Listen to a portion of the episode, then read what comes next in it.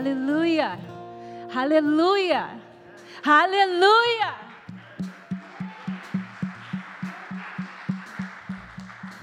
God is here in our midst. He's here. Can you feel it? I can my heart is full of joy. I feel it. And he's here because we are together in his name, praising his name. Hallelujah. You may be seated.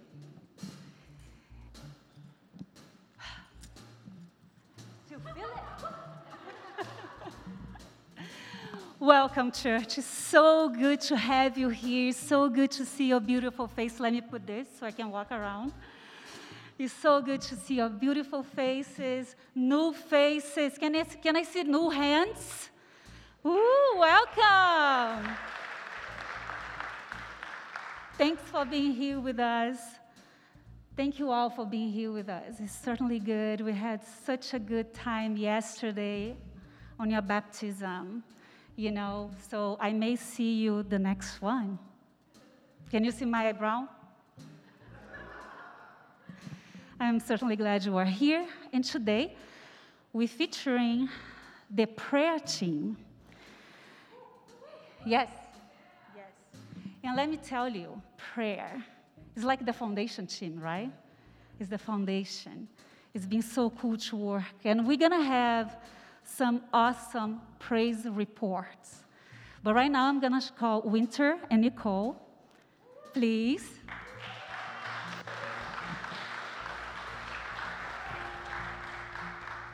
And they're going to explain a little bit more.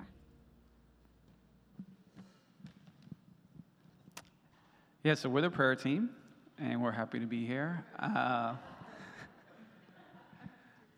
um, basically, we're, we're starting afresh. We have a new initiative where we want to make prayer a central part of what we do here at Crossbridge. And um, what I like about this little duo that we have here is there's a different emphasis that we have. You know, I, I like to see personal healing and growth and breakthrough. And uh, Nicole tell you a little bit more about, you know, she has a more global uh, prayer um, initiative. But um, so, what do we want to do? We want to broaden, deepen, flex our muscles a little bit. Um, there's different kinds of prayer that we want to go into. We want to learn, you know, prayer about just being still and feeling God's presence, prayer through worship, um, praying scripture back to God, um, you know, prayer languages, So there's going to be more and more to kind of see as you go thing, as, as the Lord leads, all right? Um, but that's, that's the, uh, the foundation of it. Yeah, exactly. So, um, like Winter was saying, like prayer, it's, uh, and as Simone was saying, like prayer is the foundation of um, a Christian life. Like you can't live a Christian life without talking to the Lord.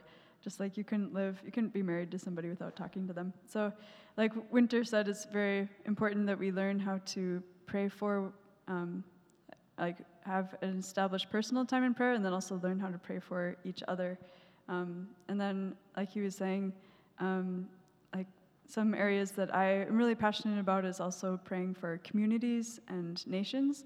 Um, for just for a little example slash teaser, um, like the other day I was running through Brickell doing a prayer walk, prayer run, and um, I just started praying for the city, and I feel like I haven't really been able to connect with the city that well, so I decided to start running and praying through it. And just that day, I was sitting by the water, and I just made one comment to a woman, and she's like, "Oh, come sit next to me," and she shared her whole life story with me, and then um, I like invited her to come to Crossbridge. so you never know what God will do as you start praying for communities and areas as well, but it, all, it first starts with personal time with the Lord. Um, so, what this will look like right now, um, we're hoping to do just start with a few things. So, first, we want to start praying before the service. So, at 4:30, you can come and join us, um, and we'll pray for the service, for God to work through our service, and for the different ministries involved. And then we also hope to meet another time during the week, uh, whenever works best for people, to go over um, like Winter was saying, different kinds of prayer and to practice doing that. Um, and then hopefully, we're hoping later on that we can have some more um, in person prayer initiatives like prayer nights, um, or prayer and worship nights for people to come, um, or like prayer during or after the service. So, more to come. But if you want to get involved, um, so, um, listen, there's no requirements for, for prayer. You don't need to be, you know, walking in the faith, or you can be searching and seeking, you know, prayers for everybody. So that's the first thing. Um, be on the lookout for people who like-minded that want to pray. Direct them to us uh, in your small group. Talk to your small group leader. Uh, they can get you in contact with us, and um, that's really it you know, anytime anyone wants prayer, you can always feel free to come up to me, and I'm sure Nicole's also available. So um, that's it. Thanks.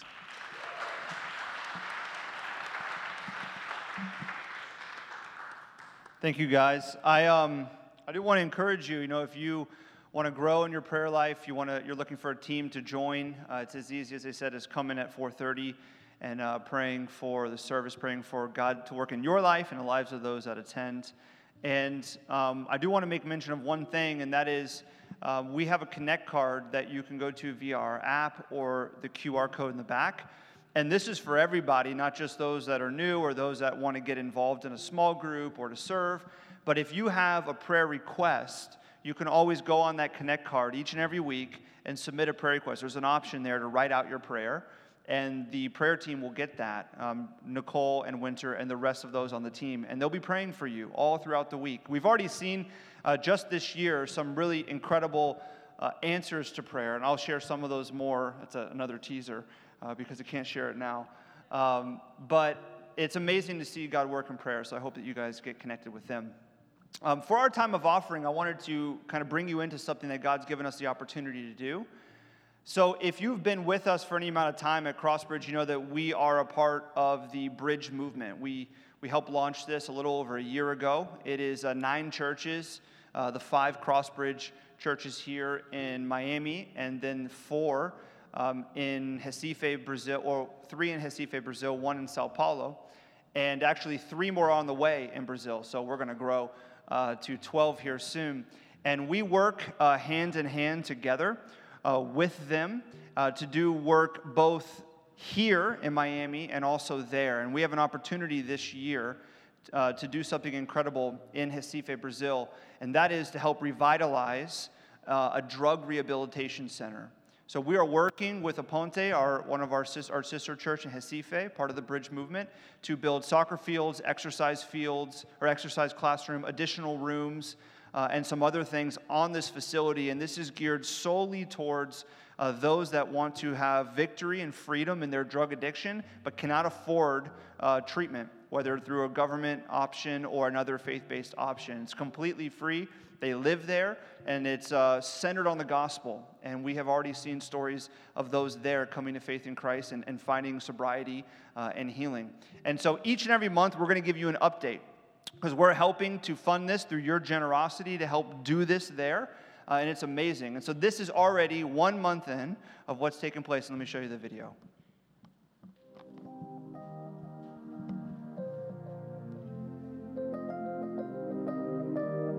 Hello, Crossbridge. It's a huge pleasure to be here giving feedback about what we are doing in our community. First of all, we want to thank God for all He's doing in our favor, but also we want to thank you for dreaming with us. As you know, we are here on the Recovery House for Drug Users, and we know how good it is to these people to spend their time working and having a productive free time. So we want to announce that we already started doing something for their physical and mental health, a soccer field. We have a lot coming forward and we wanted to thank you so much for helping us to chase this purpose and caring about who really needs. We praise God for your church. God bless you all. Amazing, right? It's what's so cool. Every time you give, uh, you give not only to local ministry, uh, what's happening here in Miami, which we have some exciting updates coming in the next couple weeks, uh, but you're giving to what's happening around the world. Uh, God is using the generosity of His church, both His church in Brazil and His church here in Miami through Crossbridge and many other churches, to impact people's lives, to bring transformation and healing from addictions, uh, from depression, from anxiety, from pain. Uh, and we're seeing people come to faith. In fact, already this year, uh, as you know, we've been praying to see over 100 people come to faith and be baptized. And I'm going to give you a quick update on that at the end of the service. But we've already seen 21 people come to faith at Crossbridge this year. Amazing. See, God is moving. I'm telling you, this year, 2021, is going to be incredible. God is doing incredible things. And I want to thank each and every one of you that is partnering with us with your time and your talent and your treasure. And I want to encourage you to continue, to continue to partner with us, to be generous. Uh, if the Lord leads you to do that, please uh, consider that even this evening. One of the ways that you can give is on our website, crossbridgefamily.com. Uh, you can also give via our app, or when you leave on your way out, you can either drop a physical offering in the box in the back, or there's a QR code uh, to scan. It'll pull up our giving link as well to give to the Brickell campus. So I want to pray for what God is going to do tonight through your generosity and also just thank God for what He's already doing uh, through the generosity of so many uh, for His name and His glory. And so, will you pray with me? God, we are grateful to you that we get the privilege of being a part of your work, uh, your kingdom coming here to earth through your people, through your church. And so, God, we want to lift up everything given tonight every amount of time or talent to serve or join a small group or get more plugged in, and every, every cent that is given in treasure, that you would allow those in the leadership of this church to steward it well for your name and for your glory and nothing else, that it would bring transformation in people's lives. So we pray that you would multiply um, everything that is given so that we might get to celebrate uh, in the joy of being a part of your work and your ministry. We thank you in Jesus' name we pray. Amen.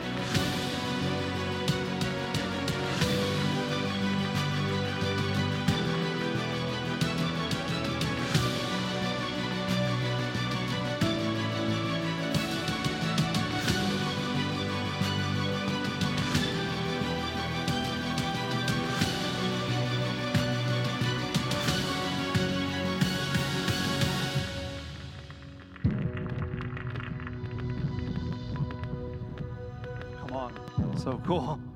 I watch it all the time by myself just to get excited. Well, hey, tonight uh, is a special night, as I mentioned the very beginning of our service. Uh, this is episode two of our Lent series, The Prayer. And tonight we have the privilege to listen to God share His word through Martha Alvarez, one of my favorite preachers. And uh, she, she, will, she will shake her head at that. But it's true. Here's one of the things that we like to cultivate as a church. See, our, our elders, our session, um, is always looking for people that have different gifts. And our leadership, our deacons, we're always looking to identify gifts, spiritual gifts that God has given people, and help to cultivate them. Um, and so we want to do that in your life, and it's very evident in the life of Martha, who is a lawyer and also leads uh, uh, BSF for all the women. She teaches for all the women here in South Florida. She has like one of the biggest churches uh, because of just that. If you consider it a church, she's teaching all the women in Miami. Um, and she has a true gift of preaching, a spiritual gift of preaching. And our session has said that we want to uh, encourage her and we want to uh, give her opportunity to share uh, with our blessing uh, God's word because she has a very clear and evident gift in that. So I'm excited. Uh, and also, I got to spend a little bit of time this week uh, just taking a breath. And so I'm, I'm thankful for you coming here tonight, Martha. And will you welcome her as she comes on up? Is it on? Good evening. It is really humbling to have Pastor Carter introduce me in that way because I am completely undeserving and unworthy. But it is exciting and it is my privilege to be here with you tonight. I just love our church. Aren't we blessed? And I just love Brickell. I love to see all these young people, compared to myself, to come and worship the Lord. But will you pray with me before we begin? Oh, Heavenly Father, what a joy, what a delight that we can come before your presence and that we can know you. That you are the creator God of the universe, but that you are also personal in our lives and that you are immanent. And Father, that we can gather as your people and that we can worship you. And so, Lord, I ask that you empty me of myself right now, that you fill me to overflowing with your Holy Spirit, that you will empower and anoint every word I say May it be yours and not mine. And may you have something from this message for each of our hearts tailor made.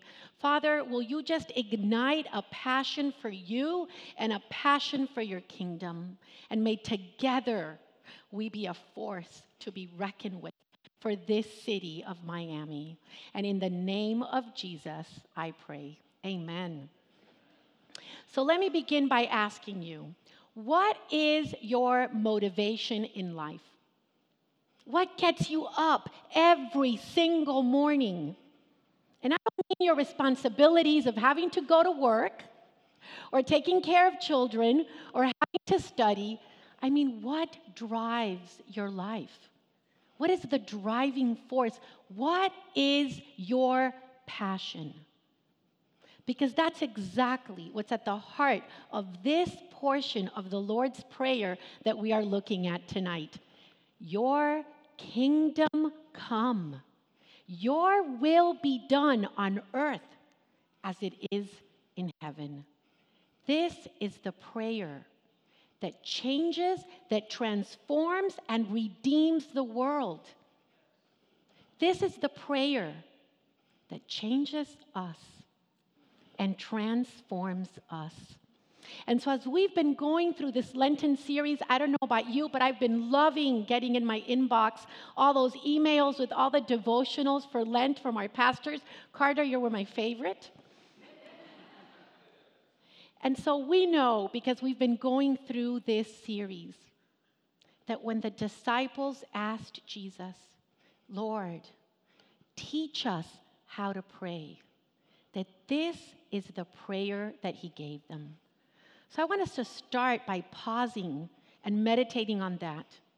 When the most influential spiritual leader that ever lived, that just happened to be God Himself, was asked, What is the key to connecting with God?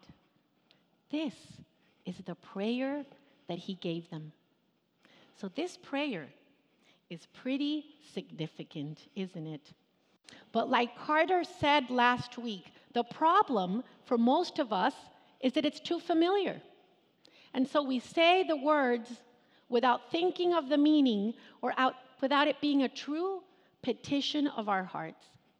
And like Pastor Carter illustrated between his apartment in Brickell and his house in the Grove, I'm so glad you were able to move to this new home. When you're so familiar with something, you don't even notice it, right? Well, I got to live out that illustration in my life a week and a half ago. My younger daughter is studying in New York City, getting her master's. She graduates in May, finally. I'll have a, uh, in my salary, I, I think I'm going to get, you know, a raise because my husband is going to get a raise. We won't be supporting her in the city anymore. But she called us, and it really wasn't a trip for pleasure. It was an emergency trip. She called us, her boyfriend's father passed away suddenly from a massive heart attack. And so she called us, and she was devastated and heartbroken, and her dad and I prayed with her. But the next day, she texts me and she says, Mom, I am really struggling in my faith. She goes, Why would God bring this heartache to this family? She said, Would you come? Would you come to New York? I need you. And so, of course, I went, and our conversations about her struggles are for another time. But when I spent the very first night in her little studio apartment, you see, to let the light come in and have it look larger, the windows are from the ceiling to the floor, and I did not sleep a wink. All night long, I heard the traffic and the horns of the cars. And to make matters worse, my daughter happens to live across from a hospital. So all night long, I heard the sirens of the ambulances, and I even heard the paramedics talking. So in the morning, I said to her, Did you hear all that noise? And she said, Oh no, mom, what happened? What noise? She's so familiar with it, she doesn't even hear it, even though it's that loud. So that's our goal for this series that we will hear the Lord's Prayer, not just as rote words, but in our hearts. That we will rediscover the beauty and the meaning of it, and that that will draw us closer to God. So tonight, we're looking at what it means to pray, Your kingdom come. Your will be done on earth as it is in heaven. And when we pray that, we're asking God for three things. We're asking Him for kingdom power, His kingdom power in our lives and in the world. We're asking God for His kingdom purposes, that we can live out His kingdom purposes. And we're asking God for kingdom passion, that He will reignite a passion in our hearts for Him and for His kingdom. So I'm going to begin by reading from Matthew, the Lord's Prayer, this evening. Our Father in heaven, hallowed be your name. Your kingdom come, your will be done on earth as it is in heaven. Give us this day our daily bread, and forgive us our debts as we also have forgiven our debtors. And lead us not into temptation, but deliver us from evil. Amen. This is the word of the Lord. So, power, God's kingdom power. But before I talk about God's kingdom power, we need to decide what is the kingdom of God? Well, the word for kingdom in the New Testament is the Greek word basileia, and it's the word used for king, and it's very simple. It means the rule and reign of the king. And our king is God. So God's kingdom is the rule and reign of God. And his territory I mean, it's the entire cosmos. He's a creator of all things. But we become kingdom citizens at the moment of our salvation when we come to faith in Jesus Christ. The question of the ages for every single one of us is have you surrendered your heart and your life to the reign and rule of Jesus as your king? Because when we pray this prayer, it is a lordship petition, it is asking the Lord for his royal power to reign over every area of our lives your emotions, your thoughts, your plans, your commitments, everything. So, power in God's kingdom is very, very different than how the world defines power. For the world, power is about being on top. It's about getting your agenda across. It's about who has the most wealth, fame, political power, physical power, social media, who has the most followers, but you have to have likes. Because that is what makes you the greatest influencer. So, the model for the world for power is to build yourself up. And so the world has no conception of the Christian model, which is to give yourself up to God. Because Jesus said, in order to find your life, you have to lose your life for his sake. And we always say that's upside down, and it really is. Because think about it. Naturally speaking, without the Spirit, I want my kingdom and you want your kingdom. You want your way. And power, the way the world defines it, is what we think brings us the kingdom. But when we pray, Your kingdom come, what is that saying? It's saying, God, it is about you, your kingdom. You're at the center, not me. So, this prayer is a prayer of humility and of dependence on God. Kingdom citizens have humility and dependence on God. And so when we pray this daily, it's a reminder that our pride and our self never is the way of the kingdom of God. That human power, physical strength never, ever leads to the kingdom of God. Because if it did, Jesus would have done it that way. But that's not the way he did it. It wasn't physical power and it wasn't political power. There's this great scene in John 18 where Jesus is standing before Pontius Pilate. And Pilate, according to the world's power, he had all the authority to free Jesus or to execute him. And he asks him point blank, Are you the king of the Jews? And what does Jesus answer? My kingdom is not of this world. For if it were, my servants would be fighting, and I would not be present before you. See, Jesus is saying, Pilate, my kingdom is not accomplished through the world's power systems because if it were, you wouldn't even be seeing me here today, buddy. Jesus, he did not fight, he emptied himself, he humbled himself to death on a cross. So, humility is a mark of kingdom citizens.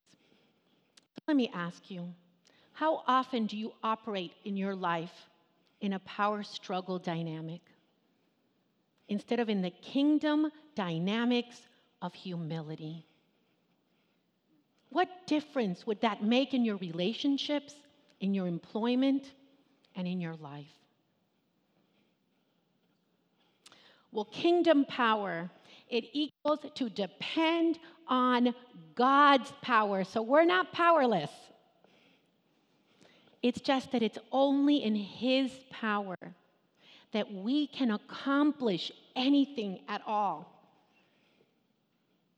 Jonathan Edwards, which is one of the greatest preachers that's ever lived, he said this. And at first I didn't like it very much, but it's true. He said, One of the worst things that God could do for us is to give us what we want without prayer. Because prayer fine tunes our hearts to depend on God. Prayer fine tunes your heart and mine to depend on God. See, if good things happen to us and we didn't pray, we take the credit. That's how our hearts operate. We love to take the credit. If we're successful in our careers, if we're successful in ministry, if we're successful in anything at all, we think, I work harder, I put in longer hours, I'm just more talented, I'm just smarter than they are. But prayer, it deepens our humility and it allows us to experience God's goodness, the joy of knowing that everything in our lives is from His hand. Even our talents and our intellect, everything is from the grace of God. But we need to ask God for His power. So the power is there, and we need to ask Him. God's word says, You have not because you ask not. See, God's word doesn't say, I already know what you need, so don't bother asking. God's word says, I already know what you need, and I know a word before it rolls off your tongue, but ask. Because prayer is the way that God intervenes in our lives. Prayer unleashes the power of God in our lives. And the more we depend on God in prayer, the more you'll experience His mighty power. So, where are you growing tired? Where are you just exhausted? Will you ask God for His power before you go to bed tonight? See, there's this story, it's a true story of Ethelfrith. He's this pagan Saxon king of Northumbria. It's a long time ago that became England. And he was going into battle against the Welsh. And the Welsh were a Christian nation. They were actually invading them. And so the night before the battle, this king goes on this tall mountain to oversee how the battle lines are drawn. And he sees this battalion of men and he's puzzled. And he asks his general, Who are those men? Because they didn't have any weapons. And the general said, Oh, they're the monks, and they've come to pray. And so the king said, Tomorrow, kill them first. Because he knew that prayer is powerful and it was dangerous to him. So it's been said that this pagan king has more faith in the power of prayer than many Christians today because we fail to ask God for his power. Well, his purposes, his kingdom purposes. What you believe about the future radically determines how you live in the present.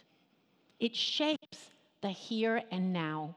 When I was in law school, I knew that if I did what I needed to do, I would get my degree and I would be an attorney. And so that motivated my hard work. That made all those sleepless nights of endless studying worth it. That made that grueling bar exam for two days in Tampa worth it. Because I knew what the future had. But the person that does not believe in God, they don't believe in eternity. So their priorities and their purposes are so different than for the child of God because we know where history is headed. We know the end of the story. And so we live with eternal significance. Do you know that everything in your life matters? Do you know that everything in your life matters for eternity? And when Jesus walked the earth, He said, The kingdom of God has come near. So the kingdom is not fully here, it's partially here, and it will be fully here when Jesus returns and he sets all things right. But in the meantime, we're not just to live passively, waiting around. We are called and invited by God to participate in the expansion of the kingdom. It's this onward movement. And so when we pray, Your kingdom come, we're saying, Lord, bring about your healing in all those places that are not right yet. We're saying, Lord, bring your healing in my life, in all those places that are still broken. We're saying, Lord, bring your reign of justice and of peace and of grace and of love. We're saying, Lord, will you clean up the mess that we've made in this world? Lord, will you clean up the mess that I've made in my life that looks hopeless? The kingdom comes when the gospel is proclaimed and when grace is extended.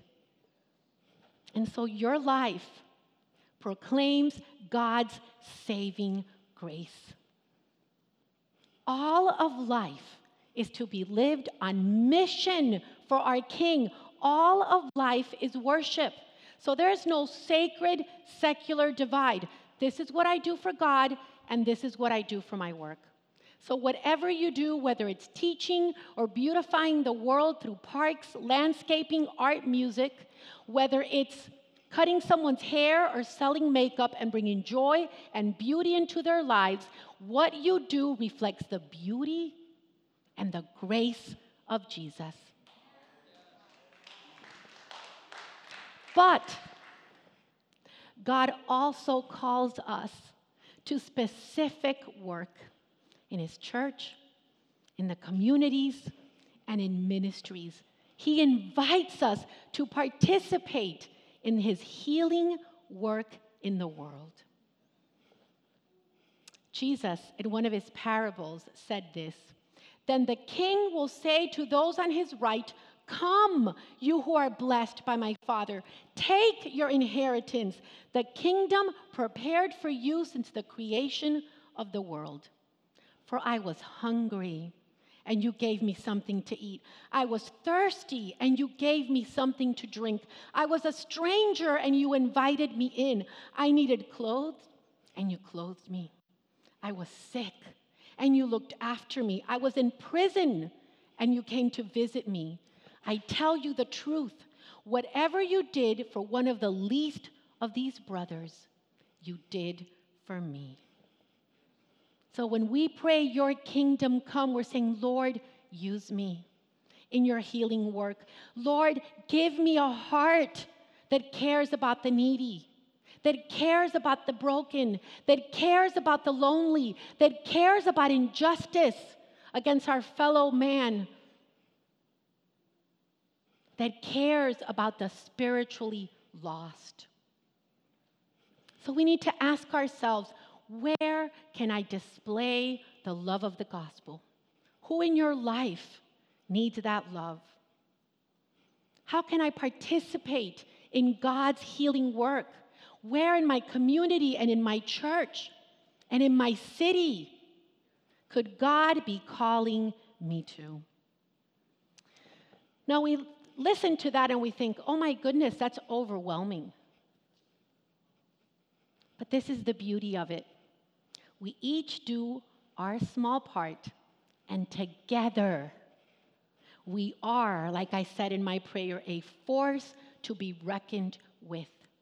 And I started with power because the power is not our own. That would be impossible. We'd be exhausted. It is God's power that is unleashed. It is in the power of the Holy Spirit that He energizes you and sends you out and does it to me. See, I had someone sadly say to me the other day, she didn't even know that I'd be talking about this. She says, we have to work for God. What are we, a commodity to Him?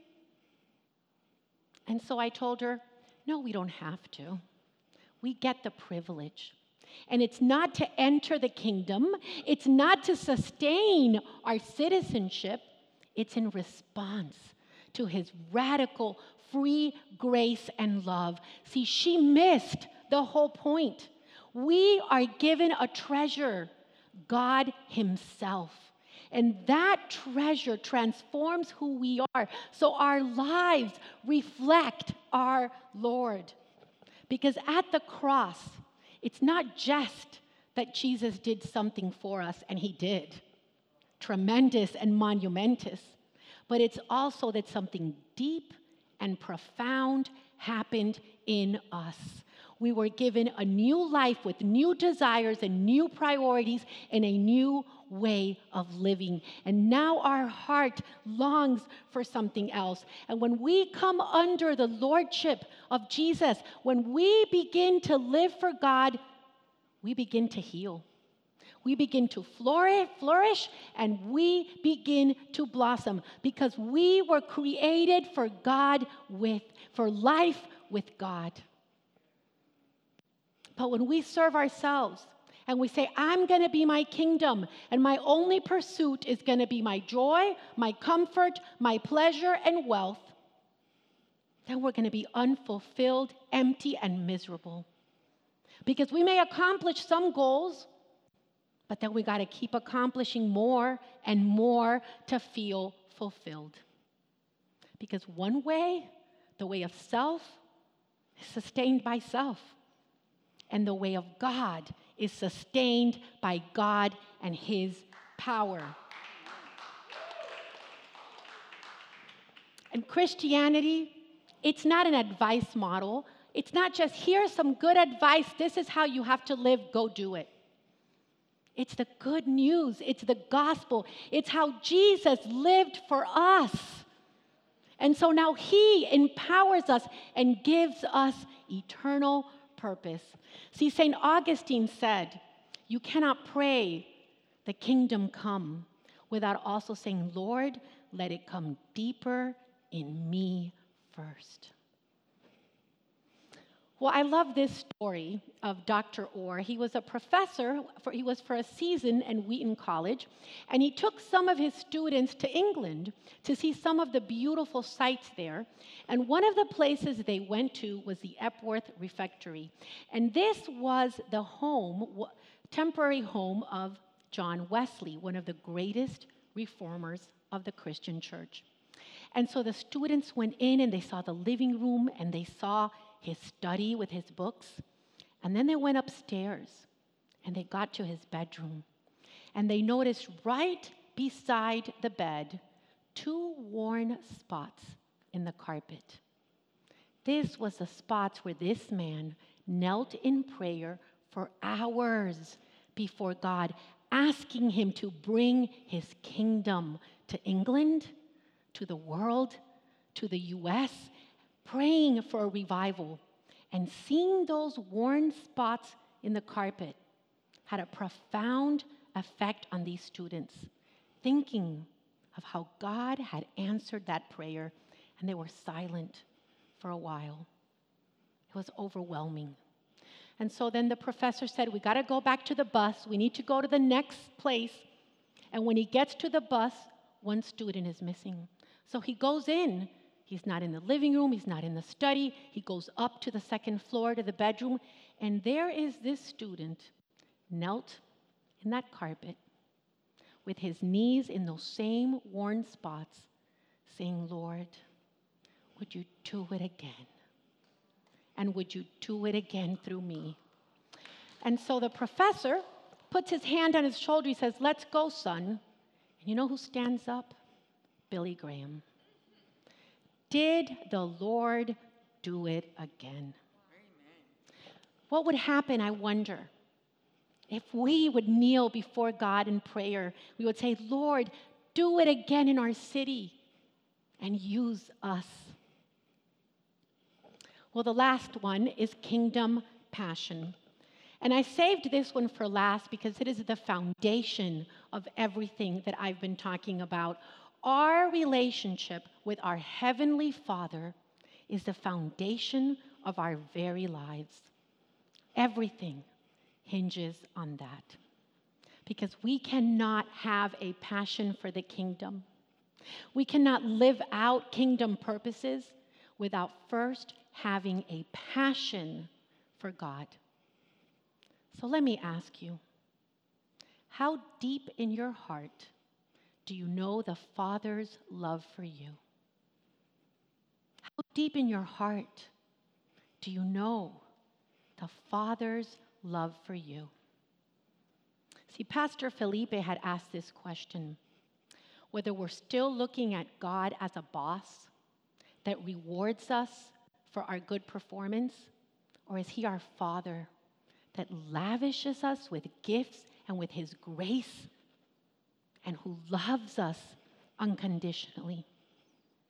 Well, there's like a little test that we could do to our own hearts in our prayer lives because prayer deepens our love for God. And we can ask ourselves three questions. The very first one is a person who is looking at God as a boss has a very little prayer life. It's pretty non existent. The second one is that when we do pray, we tend to not spend a lot of time in adoration, but the majority of the time in give me my daily bread. See, when you love someone, when you love the beauty of something, you want to express it, you want to tell them. My husband and I love to travel. And whenever we travel to a place that I think is beautiful, I tell him, I can't wait to come back and I want to bring our daughters. I want them to experience this. And I come home and I tell them all about it. In fact, before the pandemic, we went to Italy, to Lake Como, and it was stunning. And I wanted to take my daughters last summer. Of course, we couldn't. But think about when you're first in love. You can't stop telling the person how beautiful they are and how much you love them. See, C.S. Lewis said this that when you love the beauty of something, the praise of it completes the joy of it. And that means that your delight is incomplete until it's expressed. So, you want to know God's love, you want to fall in love with God. One thing you can do is just spend time adoring Him, thinking of all the grace that He's given you in your life. How has God shown you His love?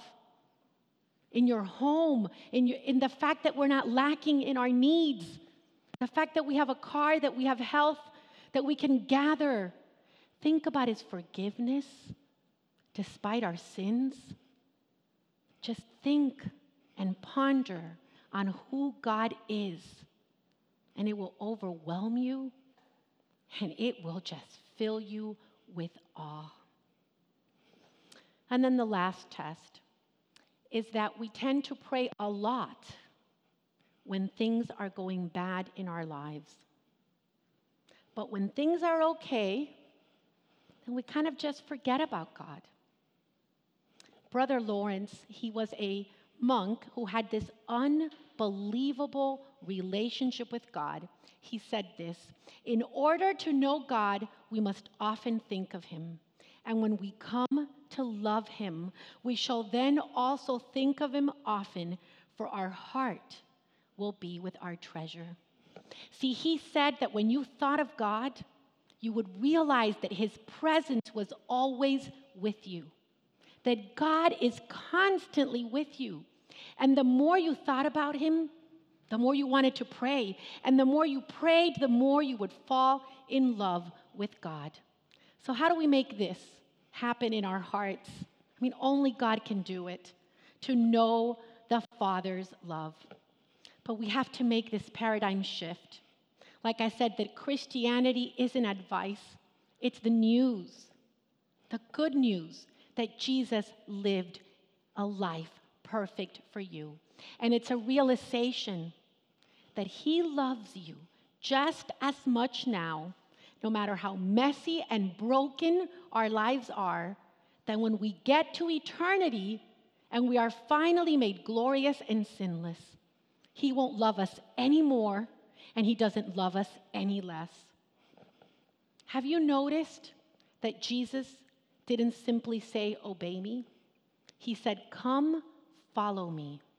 Think about what that means. To follow Jesus is to live life with Him, to be intimate with Him, to know Him. And it's for Him to know you intimately. Every flaw, every mistake, every thought that sometimes fills me with shame, and yet I am still so loved. And when you follow Jesus, where does He take you? He went to the cross and He takes you into the Father's loving arms. And then you can say, Your will be done because Jesus is the King who loves you and you are safe and you can trust Him. And so John Wesley said this prayer. He said, I am no longer my own, but yours. Put me to what you will, place me with whom you will. Put me to doing, put me to suffering. Let me be put to work for you or set aside for you, praised for you or criticized for you. Let me be full, let me be empty. Let me have all things, let me have nothing. I freely and fully surrender all things to your glory and service. And now, O wonderful and holy God, creator, redeemer, and sustainer, you are mine, and I am yours. So be it. And the covenant which I have made on earth, let it also be made in heaven. Amen. So let me finish with this very quickly. So, 30 years ago, the Lord called me to faith in Him. And I was pregnant, expecting my first daughter. My husband had a heart condition that was life and death. There was nothing anyone could do. So I thought I was going to be a widow in my 20s. And through God's power, which is another story, a miracle happened. And the Lord saved my husband's life. But I gave him my life, and he immediately began to call me to work for him and to have me teach studies and to have me know his word. But you know what happened in the process? The gospel became muddy in my heart. And after a few years, it was like I was working to keep his love. I was working to be accepted. And one day, the penny dropped. And I realized that I was loved and I didn't need to do anything to keep God's love. And so, what I did, it was this shift in my life, and the work that He called me was no longer work, it was joy because He set me free. So, I pray that He does that for you and that together we can pray, Lord, would you do it again in Miami and would you use us? Let's pray. Father, we thank you. We thank you for the gospel. We thank you for your son that comes in and changes our lives and changes our hearts. We thank you that your kingdom begins in us first and does a work of healing in our hearts and of repairing the broken places. So, Father, may we come boldly before you with confidence that we are your child and may we ask for your power in every area of our lives that needs a healing touch from you. And I ask this in the name of Jesus. Amen.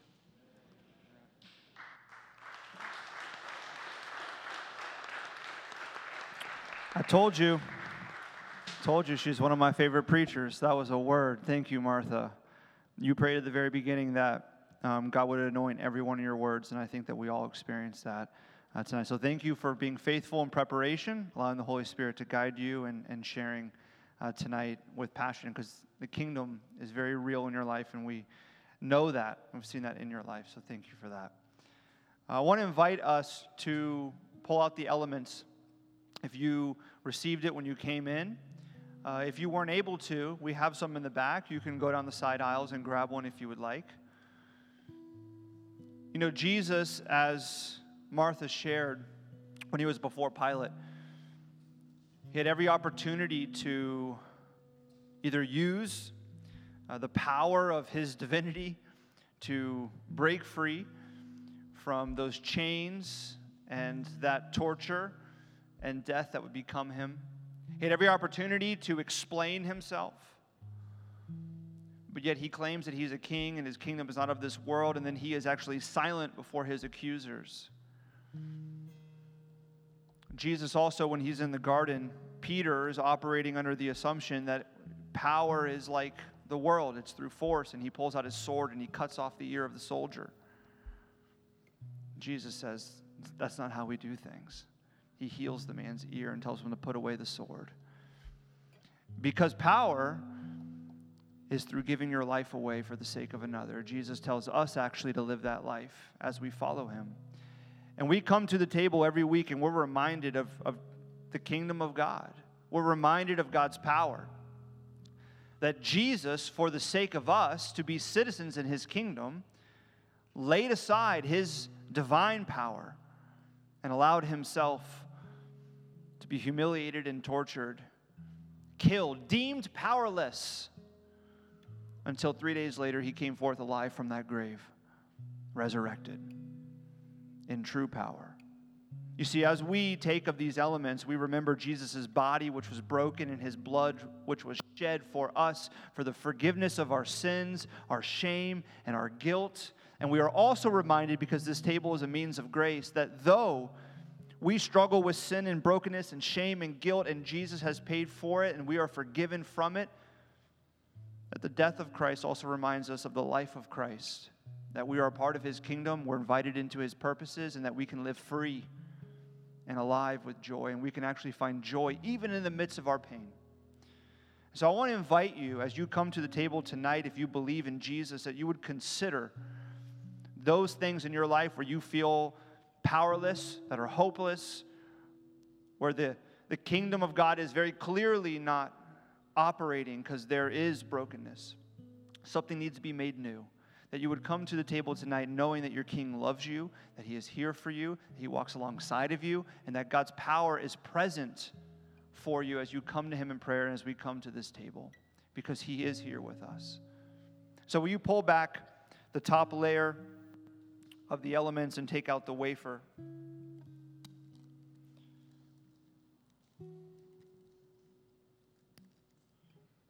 Listen to the words that the Apostle Paul writes in 1 Corinthians 11 he says that the Lord Jesus gave him this, and he says that on the night when Jesus was betrayed, he took bread and he broke it. And he says, This is my body, which is for you. Do this in remembrance of me. Will you partake with me?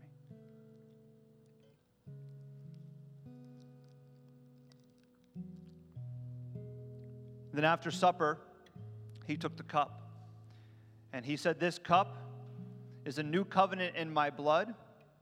Do this as often as you eat this bread and drink this cup. You do it in remembrance of me. And as often as you do it, you proclaim my power and my kingdom and my death. You partake with me?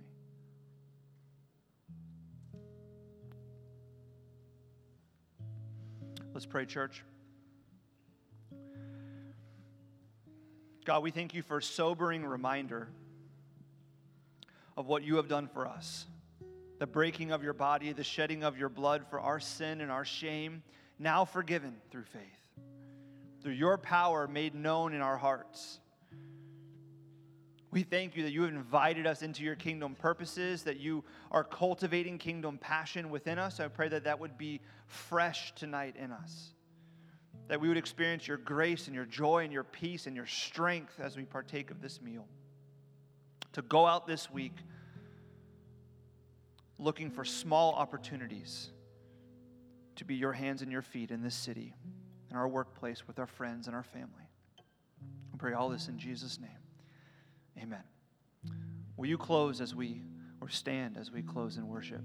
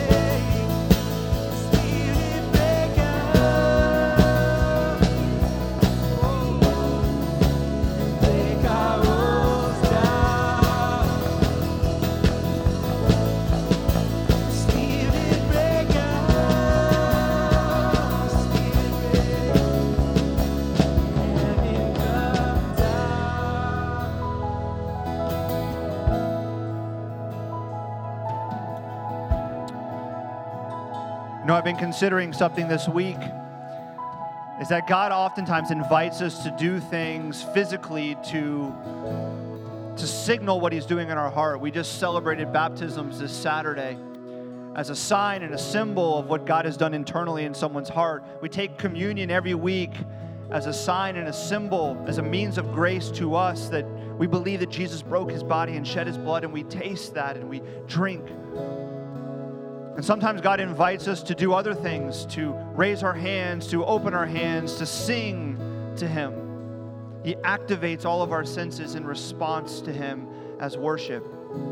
And tonight, I want to ask you that if you're praying that God's kingdom power would come into your heart, would invade your heart to give you passion, to help activate you in the kingdom purposes in your work or in relationships or in this city. Or if you're here tonight and you're saying, I just want to experience God as Father, I've never really known God that way. I want to experience that change of my heart, receive the grace of God through faith in Jesus. I'm going to pray for us, and I want to invite you to either open your hands or raise your hands as a, as a symbol, as a sign of what God is doing internally in you. Saying, God, I'm not, a, I'm not ashamed to raise my hand and open my hand. You're doing amazing things in me. So, whether it's for the first time coming before God or many times, I want to pray this over you, church. Will you pray with me? Would you respond if God is moving in your heart? God, Pour your power into our heart, into our lives. Spirit, break out in our lives. Bring heaven down. Give us a vision for how we can be a part of your kingdom purposes in small ways in our work and relationships in the city. Give us conviction for how we may need to prioritize and rearrange our lives to come before you in prayer each and every day change our mind, change our heart now. And God, I pray for anyone here tonight for the first time surrendering their life to you, believing in you, Jesus, in your death and your resurrection, that you would invade their heart with power, that they would just pray to you, God, I love you, I believe in you, Jesus, I claim you as my King. Transform me. God, we claim your power because we know it's real and we know you respond through prayer we pray this in Jesus' name. We close and we sing this together, church.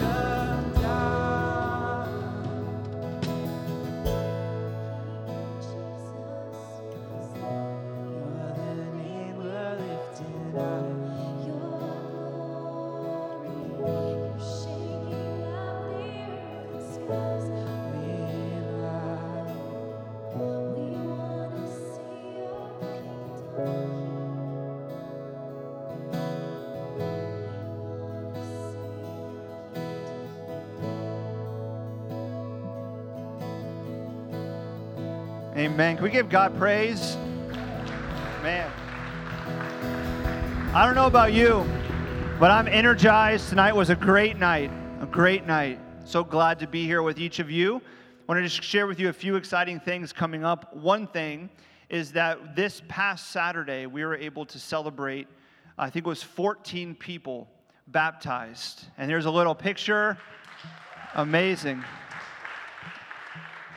Amazing. We have four beach baptisms planned this year. And so, if you are considering baptism, if you've been praying about it, uh, and you would like to speak with me, come speak with me after. Be an honor to talk about that. Maybe you prayed tonight that prayer of faith for the first time. Come speak to me. I'd love to talk with you. It'd be an honor to talk with you about starting that journey with Jesus and, and what baptism may look like.